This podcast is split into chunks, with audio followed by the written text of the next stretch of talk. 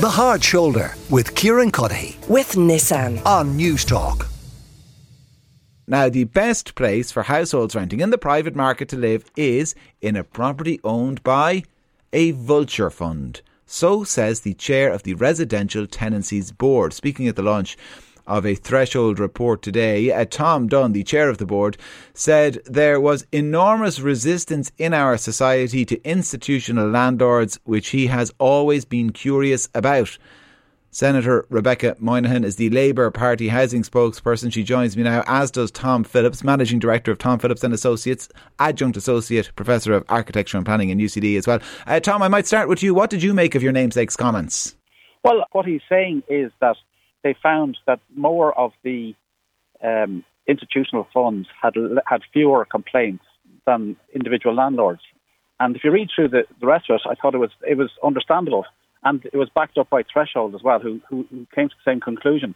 But I think referencing vulture funds is unhelpful to all parties. Do you feel these funds, however you want to refer to them, investors, um, are unfairly maligned? I do, yes, because I'll give you an example of the of the foreign direct investment when it comes to the IDA. People welcome foreign direct investment when it's the IDA, and they don't when it's for housing.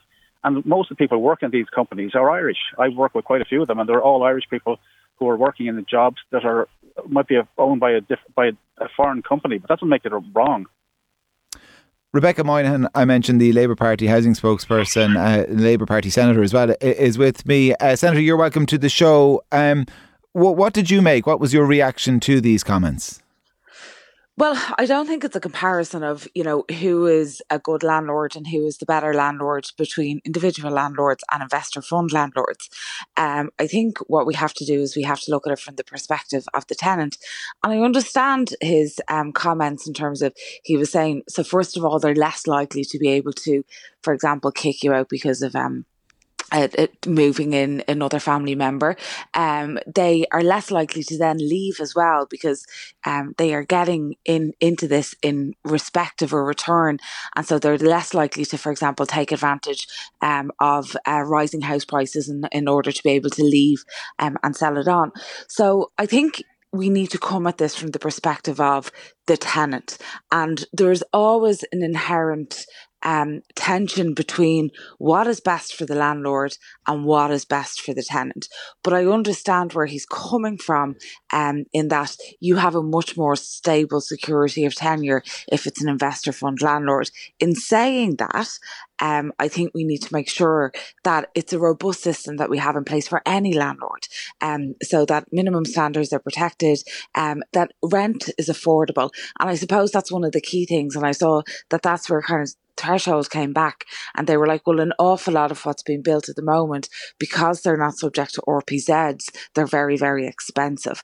Um, so I don't think it's a case of either or. I think it needs to be what the issues are for the tenant at the very, very heart of it. Um, but I do understand that for example, if I'm living in um, an investor funded landlord, they're more professional. They're able to, you know, buy in um, somebody to come and fix things mm. much quicker. Um, and they, I am less likely to be kicked out. So I don't think that they're the evil bogeyman um, of the sector by any stretch of the imagination. But nor do I also yeah. think that they're the, the, the, the um, you know, un- brilliant landlords either. They both of them can be, can be bad. As, um, do do you think uh, maybe it's, it, it's not your party who is responsible for it? Uh, maybe some of your fellow travellers on the left do unfairly malign them. You know, and, and lump them all in together, you know, and, and, and use phrases like vulture funds, vampire funds, however they want to describe them, to, to, to talk about an entire industry. Yeah, absolutely. And I do think that they have a role, um, particularly in terms of like forward funding. So I think there's a big difference between, um, let's say you might have a pension fund that's coming in and they're forward funding a development that otherwise wouldn't be built.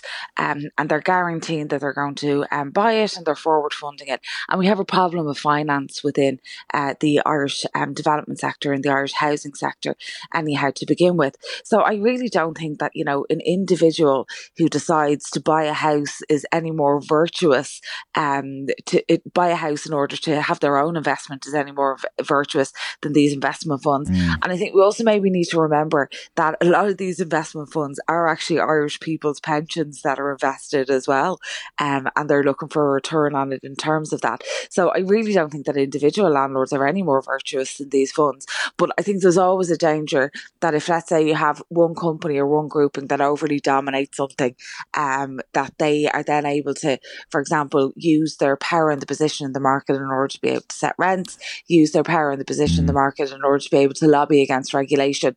That's where I think where dangers can kick in.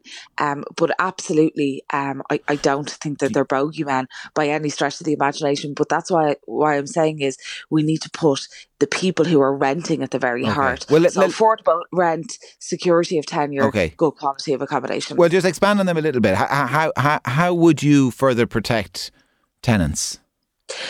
Well, first of all, I think we should be getting rid of grounds um, as a, a, grounds of sale as a way to evict. Um, if you're going to get involved and you're investing in the housing market, I think you have to understand that you're you're um, providing people with a home. They deserve security of tenure in order to have their home, and we should be banning that as a ground and a sale for eviction. In terms of affordable rental, uh, what we are calling for is um, a short-term three-year rent freeze while supply supply catches up. Rent freeze can have a, a limited role um, in being able to I suppose, keep in place um, current rental levels, but they don't work generally in the long term. But I do think that as a time limited and time sensitive measure, um, they can work. Um, and also quality of accommodation. So, investor landlords, for example, are probably more likely to be registered with the RTB and more likely to be able to take them to the RTB. Uh, there's also a problem if they're not investing in their services and the services side um, of the rental accommodation that it might have difficulty in terms of being able to chase them um, in order to be able to get somebody to actually fix something. Um, they're dealing on a much bigger and larger scale. So um, we want to be able to see people being able to go to the RTB for those issues such as quality of a rental accommodation quicker, allowing things like pets uh, within rental accommodation that we currently um, did, some landlords don't allow that mm. are included in it. They're the kind of issues that we want to look at, and, and I think it's much more important uh, to come at it from the perspective of the tenant as opposed to who owns it. And I certainly don't think that individual landlords are any more virtuous than institutional investors by any stretch of the by any stretch of the imagination. But it's also in saying that that institutional investors um, rents are tending to be more expensive mm. because they're funding new builds and so they're not subject to the same RPZ rules. Uh, uh, Tom, I mean, Rebecca's position will strike lots of our listeners as eminently sensible. What do you think? I do. I, I agree with with the vast majority of it. I, and you would you just have to make the analogy that the institutional funds are professionally run, and they that's what they do. And a lot of them have, have a lot of experience overseas. Like we have the lowest level of renting in Europe, and a lot of these funds either are from mainland Europe or from America, and they've been at it for a long time, and they know what they're doing.